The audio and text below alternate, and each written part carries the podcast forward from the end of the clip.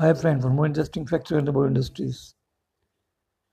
Relationships matters तीन पिक्चरें ताजमहल घूंघट अनारकली ये सिक्सटीज़ के दशक में पिक्चरें आई थी। इनमें एक हीरोइन थी बीना रॉय जो अपने टाइम में बहुत मशहूर थी।